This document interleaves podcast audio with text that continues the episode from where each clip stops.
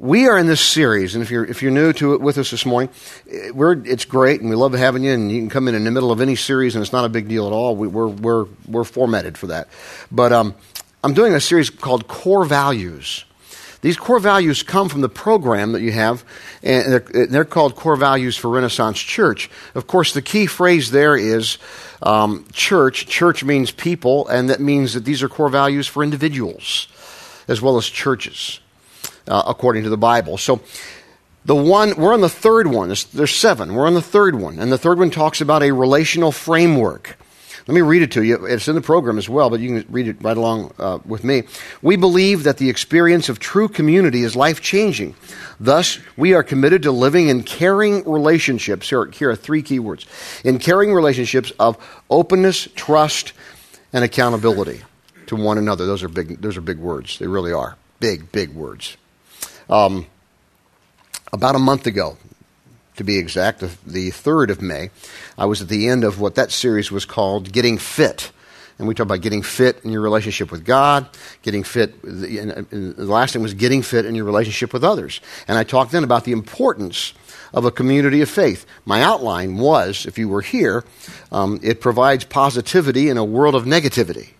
That was before the grammar police got a hold of it but um, you get the point. And, and the second point was it provides preventative heart care. The third point was it provides sources of encouragement, which is really almost redundant to the first one. So for today, I'm going to do something different with that.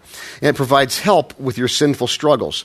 Here's what I did then. I talked about each one of those, just sort of from the, from the, just sort of an overview. What I'm going to do today is I'm going to go back, I'm going to take three of those, I, I combined two of them, and, and, and, and just kind of unpack them a little more for you to get you to really think through these things. I'm using some different verses or, or, or more complete passages from where I, I, did a month ago, and some other things, some other material that, I, that I've uh, found with it to really get you. This is important.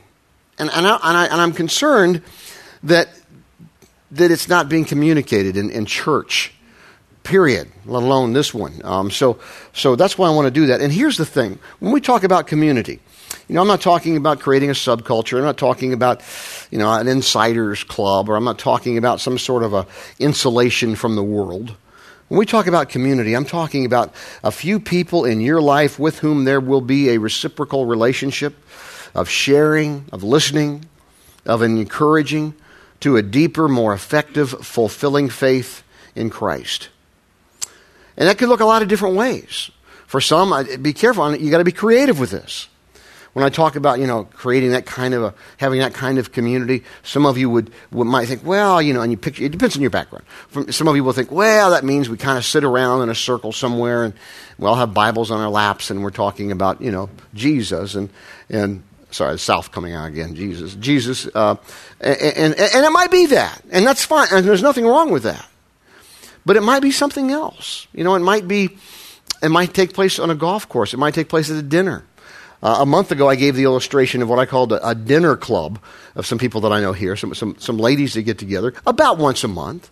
And they, get, they all do some kind of a fancy dish or something, and, and they get together and they just, just once, about once a month and just chat at one of their homes and so forth. I called it a dinner club. Well, in the 9 o'clock service, the husband of one of those women was here. I don't mean to be ostentatious by holding my iPhone out here, but uh, I want to read to you an email uh, that he sent me after that service. No, actually, I just noticed the email was dated. Was 9:42 a.m. That means he had to do it during the service, didn't it? what a dog! Sends me a note during sends me a, the note during the service. Gosh. Anyway, um, so anyway, he, he sent me this note. When when and this is this is the husband of one of these ladies. When did the Hen Fest become a supper club? So anyway, um, sorry, sorry. He did. That's, that's an honest to goodness uh, email there. Um, be creative about this as I'm talking about it. You know, it might be it might be a bunch of guys sitting around together after a round of golf or, or tennis or whatever you do, or after work and, and sitting maybe in a bar of all places and talking about the things of, that, that make you a better husband or dad or, or how, how to be a better follower of Christ. You know, I mean, it might be in that, you know, and I know that sounds revolutionary to some of you, But let me tell you, as much ministry takes place in Winberry's bar as does up here many times, and I'm dead serious about that. Okay? Um, so um, be creative as, you, as we think through this. Um, I got a couple of friends who, who do a cigar walk together every so often. It's kind of fun, you know? Cigars and Jesus? How does that all work together? Well, you know, I don't know. Anyway, I don't think he minds. Here we go. I want to go through some of these things, but this is an, this is an important issue. This is an important issue, okay? Um, John Adams, my favorite founding father, almost 4th of July. Rich gets obnoxious on the 4th of July because I'm, I'm very patriotic, you know, and I always, wherever I am, and I go to barbecues, invited, uninvited or invited, and I, hey, who's your favorite founding father? And then I always ask why. And mine's John Adams. And uh, my, my good friend's favorite is uh, um, Hamilton. And, and, he gives the reasons why. It's kind of fun. It's a fun thing to do. I, I, I, happen to believe, this is off the point, but I happen to believe we probably wouldn't be here were it not for the, uh, the obnoxiousness of John Adams, who insisted upon a Declaration of Independence and insisted upon. Anyway, John Adams, my favorite founding father, he said this. I know, not everybody here agrees. Um, a desire to be observed, considered, esteemed, praised, beloved, and admired. Wow. By his fellows is one of the earliest as well as the keenest dispositions discovered in the heart of man. Isn't that good? That's a lot. A desire to be observed, considered, esteemed, praised, beloved, and admired. Everybody needs that. Everybody needs some people in their life like that that will do that. I think it's interesting. Furthermore, John Adams, one of his favorite um, philosophers, was uh, was Cicero, and, uh, one of his biographies talks about how he used to read Cicero every day in Latin. Different education system, I suppose, back then, but he would read it every day in Latin. Cicero. Cicero said this many, many, many years before John Adams.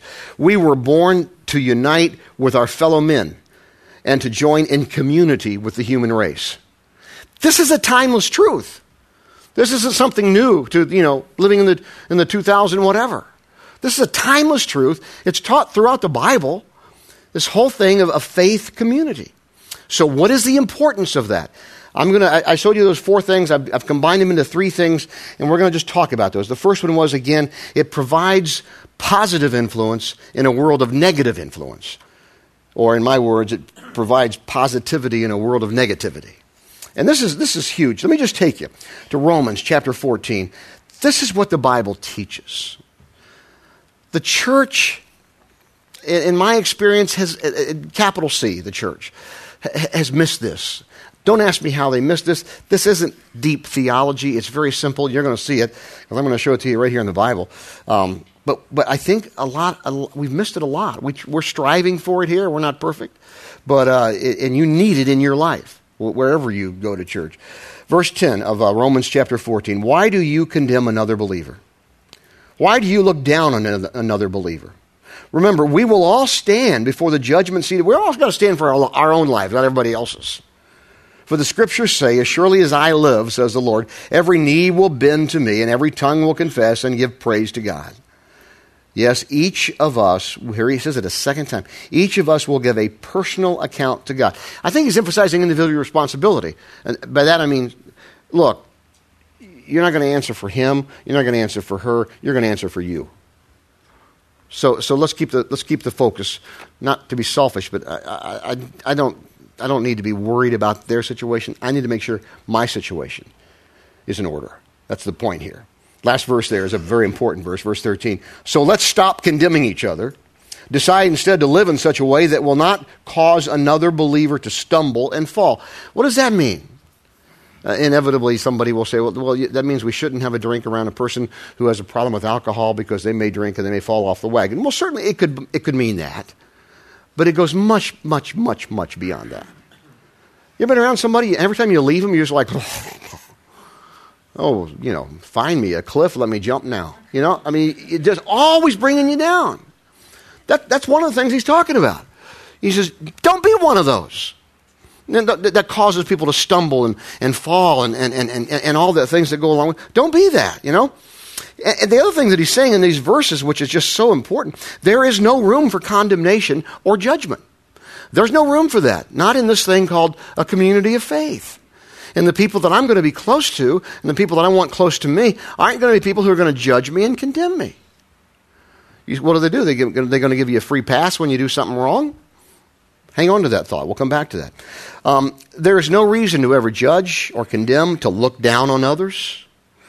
There needs to be an emphasis upon building up, not tearing down, and, and, not, and not causing derision and not causing, uh, causing uh, stumbling or bringing people down because of your, I'll say the word again, negativity. Okay? So does that mean what I said earlier? So what about that? What about that? Those wicked, sinful wrongdoers? What do we do about them? First of all, let me enlighten you on something. Every Sunday, in every service, there are wicked, sinful wrongdoers right here at Renaissance Church. Every Sunday in every service. Even those services where we only have 50 people sometimes, they're still there. Okay? I happen to know that because I'm here. Okay, and, and, and we're all in the same boat. You know, we are.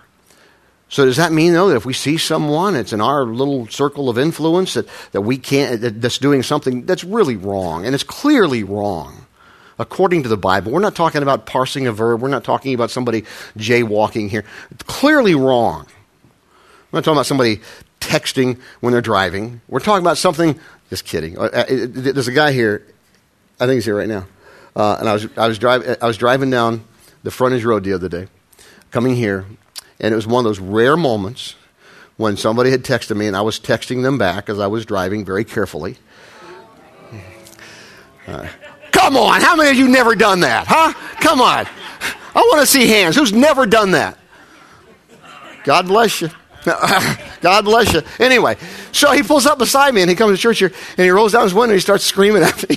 he is kidding because he's and I told him he says I caught you I caught you I busted you anyway I'm not necessarily talking that's not a safe thing you shouldn't do that don't do that i am going to stop one of these days um, but but but I'm not talking about that what do you do though when you have someone that's doing something clearly really life you know they're in a relationship that's clearly outside the guidelines of Scripture what do you do about that and, and, and it's wrong. It's clearly wrong. We're not debatable here. Not debatable. What do we do with that? Listen, here's the issue on this, and, and, and, and we need to make sure you understand this. When given the opportunity, there is a proper way to exhort, to warn, and to lovingly intervene. When given the opportunity, but it needs to be the proper relationship and it needs to be the proper timing. Don't miss that. We don't give people a free pass, but we're not out to judge and condemn. That's not what we're here for. That's not what we're part of the, that's not what we're part of, of, of the faith community for. But there's a place, time and a place for it. But it involves proper relationship, proper timing, and always, always lovingly. And uh, that, that often gets lost. So here's the thing. Here's what I want to say. I want to say something to two groups of people, um, and there are more than two groups of people here. But the, the, first thing is, I want to talk to those who, of you who are, who are unchurched, basically. By that I mean, you know, maybe before Renaissance, and, or maybe even still, you'll come every so often, maybe Christmas, maybe Easter, but you know, you're not really. You don't. Church really isn't a part of your life. I want. I want to just say this this to you. Okay, first of all, we're glad you're here and honored to have you whenever you can come. But this is what church is supposed to be about. Don't settle for less. This is what it's supposed to be a positive thing. We can bring friends and, and they can hear and, and, and know about who Christ is and, and, and be able to connect with others in a positive way. That's what it's supposed to be, right? Now, to the people who've been along your journey of faith for a long time, or maybe even just a little bit of a time, I want to ask you this Are you the source of this kind of positiveness? Are you a source for that? Are you, are you ever giving or are you always receiving? Because that's a problem if you're not, if you're not giving, not a source for that. We're not talking personality. We're not talking this or that. We're talking something far, far different. Okay, it's it's it's it's ingrained in us, I believe, as we seek to be as, as we seek that quality. It's ingrained in us by the Holy Spirit, by God. So that's the first thing that I want you to see. It's got to be intentional to make that happen. It's this whole thing. The, one of the things that's most important about the community of faith is this it provides this positive influence in a world of negative influence. And I want to tell you something. In a world that, that, that relishes falls and defeats and failure and anything gossipy, in a world like that, God has called us, who are His people, to a higher standard. And God knows we need it.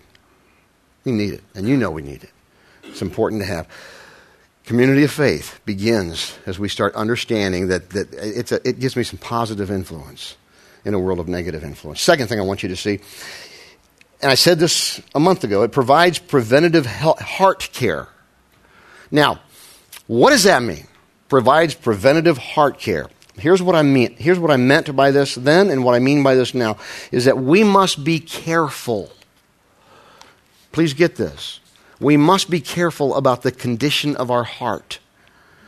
I'm going to talk about the behavior in a moment. It needs to be talked about. But we got to be careful about the condition of our heart. Proverbs. Proverbs is really great. Proverbs chapter 4 says this Guard your heart above all else, for it determines the course of your life. It's pretty good stuff. Um, I want to take you to Hebrews. I'm going to take you to Hebrews twice today. Because heart, preventative heart care keeps things from setting in that can cause behavior that is going to be destructive. Let me show you this. Hebrews chapter 3, verse 12. Take care, brethren, that there not be in any of you, in any one of you, an evil, unbelieving heart that falls away from the living God. But encourage one another day after day, as long as it is still called today, so that none of you be hardened by the deceitfulness of sin. What's the deceitfulness of sin? The deceitfulness of sin is we can deceive ourselves, folks. I mean, I, I said this a month ago. I'll say it again. It needs to be said more, and that is this you can rationalize anything. And, and, and in, my, in my time as, as a minister, I've heard, I mean, I'm not, I'm not joking. I have heard everything rationalized from adultery a number of times. Oh, it's okay in this situation, Rich. You, know, you don't understand what. It's not okay. No, it's, well, but yeah, but you, I don't, I, I don't need any buts. You know, it's, it's clear here, okay? To, to, to, to, substance abuse, rationalized. I mean, I've heard it all. And, and, and, and, you know what? Sometimes I've even, not in those two particular instances, but there are times when we've all set, sought to justify our, our own actions in certain ways, and we get, help, we get drawn into this thing. Maybe it's a way of thinking, maybe it's a way of talking, maybe it's uh, listening or, or seeing things or watching things that I shouldn't watch or see. But he, the issue is this before we get to the behavior, we got to get back to the heart thing. That's why he says, you know, encourage one another so, so that none of you will be hardened by the deceitfulness of sin. Listen, sometimes we need help to recognize that. God will give us that help, but He often, and I'm going to say this about three times tonight, today, He often does it through others, the community. And you know that. Let me show you another one. Acts chapter 8. Here the Apostle Paul is talking to a guy that's in pretty bad shape spiritually. He says this in Acts 8, verse 22 Repent of your wickedness and pray to the Lord. Perhaps he will forgive your evil thoughts, for I can see that you are full of bitter jealousy. I like the way he says this, and are held captive by sin. And listen, there are people who are held captive in any held captive by sins in any number of ways, and it begins with the heart. And it may be because of a divorce in their life. It may be because of a broken relationship. It may be because their parents, um, uh, and I, I, I, mean, seriously, I mean, maybe their parents were fine in, in many ways, but maybe their parents said some things or did some things or raised them in such ways that maybe weren't as healthy. Maybe they weren't fine. But that, that had that kind of an impact, and, and, and because they've never dealt with the heart issues, that's, that's, that's holding them captive. And, uh, and it's an important issue, whether it be you know, being used by people or unfulfilled careers or unfulfilled, unfulfilled marriages or, or, or maybe even professions that just went poof, which we're dealing with now almost every week with friends. I mean, and it, and it has effect on them. And if they don't deal with that heart issue, it's going to have an effect on them later in their behavior. So when we talk about it, we need people around us. It doesn't have to be very many, and it won't be very many. People who I can trust, people who, who, who are safe, people who will speak truth around me to help me see some of those things. Those, those, we need help to recognize our blind spots. We need help for that. You know, we need help to, to recognize some of those issues that are just, just take over our lives sometimes. The old proverbial, you know, elephant in the room type of thing. Let me show you a couple of real quick quotes. Uh, French philosopher, I'm going to give you the English pronunciation because I'll never do the French thing. It's Paul Valéry, French philosopher. He said this. This is a lot. This is a lot of words, but I want you to just, just go through this. We're going to do this very slowly. Um, it's a couple lines, but it's really, really powerful. Latent in every man is a venom of amazing bitterness, a black resentment, something that curses and loathes life, a feeling of being trapped, of having trusted and, been fooled of being the helpless prey of impotent rage, blind surrender, the victim of a savage, ruthless power that gives and takes away. Enlists the man, crowning, crowning injury inflicts upon him the humiliation of feeling sorry for himself. It gets to that, just to the point inside us, we get to that point where we just feel sorry for ourselves. It's pretty good stuff the church, the community of faith, friends that I can that I have around me, are there to, you know, it's, it's huge. They're there to help me work through that and just recognize it in some cases. You know, the majority of psychology is dealing with people who have bitterness in, in, in short order or, or long order so many times. It may have come from this divorce or this parent or this, that, or this, that, or whatever the, that list might be. But that's why we need help in developing uh, and, and, and keeping away from justifying our way when it's wrong. That's why we need help in recognizing some of those blind spots. Uh, minister of the 30s, 40s, New York City, Harry Fosdick, Harry Emerson Fosdick, a little left of center theologically, but he had some good, good thoughts. Um, and, and this is one of them bitterness. Bitterness imprisons life, love releases it. Bitterness paralyzes life, love empowers it. Bitterness sours life, Love sweetens it. Bitterness sickens life. Love heals it. Bitterness blinds life. Love anoints its eyes. I like that thought. Just to stop and, and think through. Listen, here's what I know. Here's what I know about preventative heart care. Only God can help you deal with it. Only God. Only God, the Holy Spirit, working in your life, can help you deal with it. And so many times, He uses people which is why I need people in my life. People who I can trust, people who I can be accountable with, people who I can listen to. That's the second value of this thing called a community of faith. It, it, it, gives me a positive influence in a world of negative influence. It provides preventative heart care. But now we go a step further. And it's, it provides help with your sinful struggles. Here's the thing this is what happens when the heart is not protected not taken care of, struggles with behavior that hurts yourself and everybody else. So, I, I, talk about the heart a lot. Let's just talk about the behavior for a moment, okay? Hebrews, again, chapter 12. The author here is addressing people of, uh, who are seeking to live a life of, of, of faithfulness and, and, and, and integrity before Christ. Look what he says in chapter 12, verse 1. Therefore, since we are surrounded by such a huge crowd of witnesses uh, to the life of faith, people who have gone on before us, people who live before us, people that we can read about, great saints who've lived such lives and we can learn from, both in the Bible and other places. He says, Since we're surrounded by such a huge crowd of witnesses to the life of faith, let us strip off every weight that slows us down, especially the sin that so easily trips us up, and let us run with endurance the race that God has set before us. Especially the sin, see that, that, that right there in verse, verse 1, especially the sin that so easily trips us up. Now, in the case of this context, of this verse, most likely he was talking to these Hebrew believers about the sin of doubt because they were having some real doubts about some things. most scholars believe that. But by application, you know what? You can fill in the blank uh, for whatever this is very what what what what sin or sins more likely trip you up maybe it's maybe it is the thought life maybe it is temper and anger maybe it is a lack of self-control. Maybe it is lust or, or, or something that goes along with that. Maybe it's greed. Or maybe it's you know integrity. The point is he says let us strip off every weight that slows us down, especially the sin that so easily trips us up, and let us run with endurance the race God set before us. We do this, watch this, this is, just gets so good. We do this by keeping our eyes on Jesus, the champion who initiates and perfects our faith. Because of the joy awaiting him, he endured the cross, disregarding its shame. Now he is seated in the place of honor beside God's throne. Think of all the hostility he endured from sinful people. Then you won't become weary and give up. After all, you have not yet given your lives in your struggle against sin. Two things here, real quick. One is, he's basically saying, listen, when you're thinking about your situation, and, and, and I'm not taking away from the fact that some of you are dealing with some very difficult things.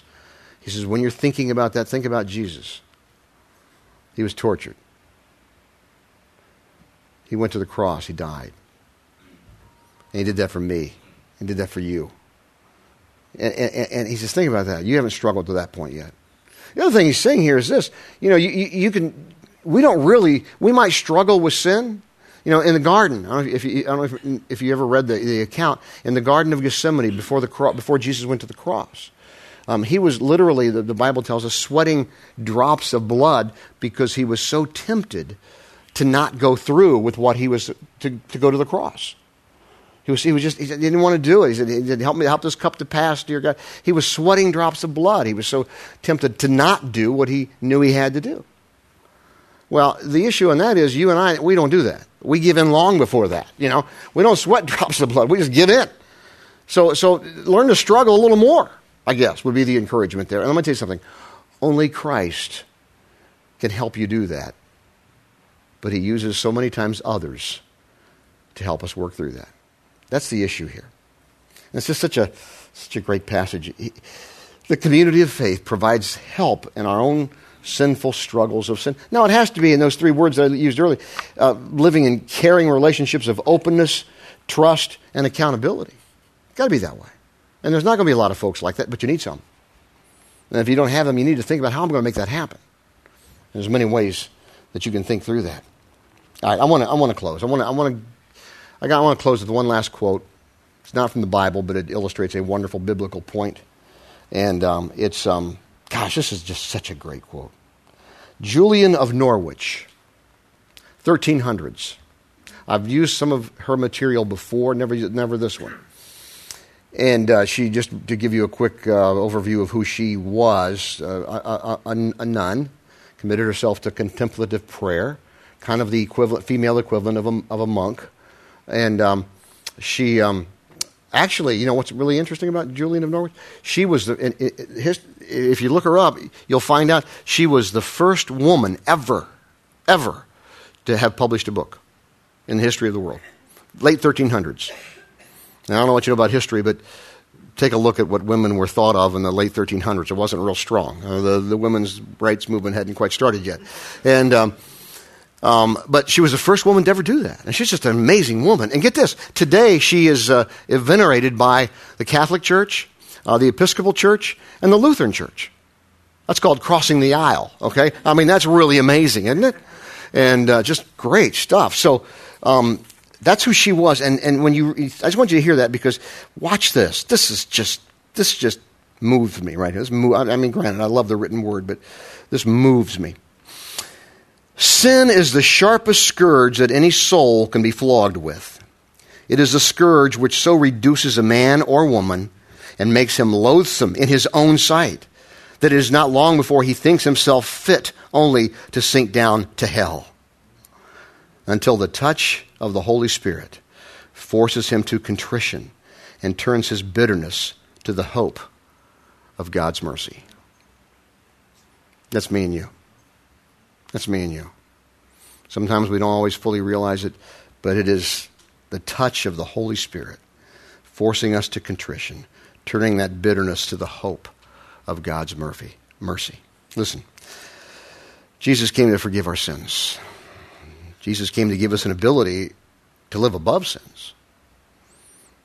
He gave us, he gave us, he gave us comfort so that we can share our struggles with another and, and find comfort. And, and, and gives us community so that we can share our struggles with another and, and, and find comfort and find encouragement and find strength. And, and, and a relationship with God through Jesus gives us an ability to not only have that forgiveness and not only to have that, that, that ability to overcome some of those sinful behavior patterns, but he so many times uses people to help us in that process. That's why we need the community of faith. That's why He gave it to us. And that's why we need to be about that. Let me pray with you. God, we are, um, we are amazed and we are humbled and we are thankful for the truth that we can always find in the Bible.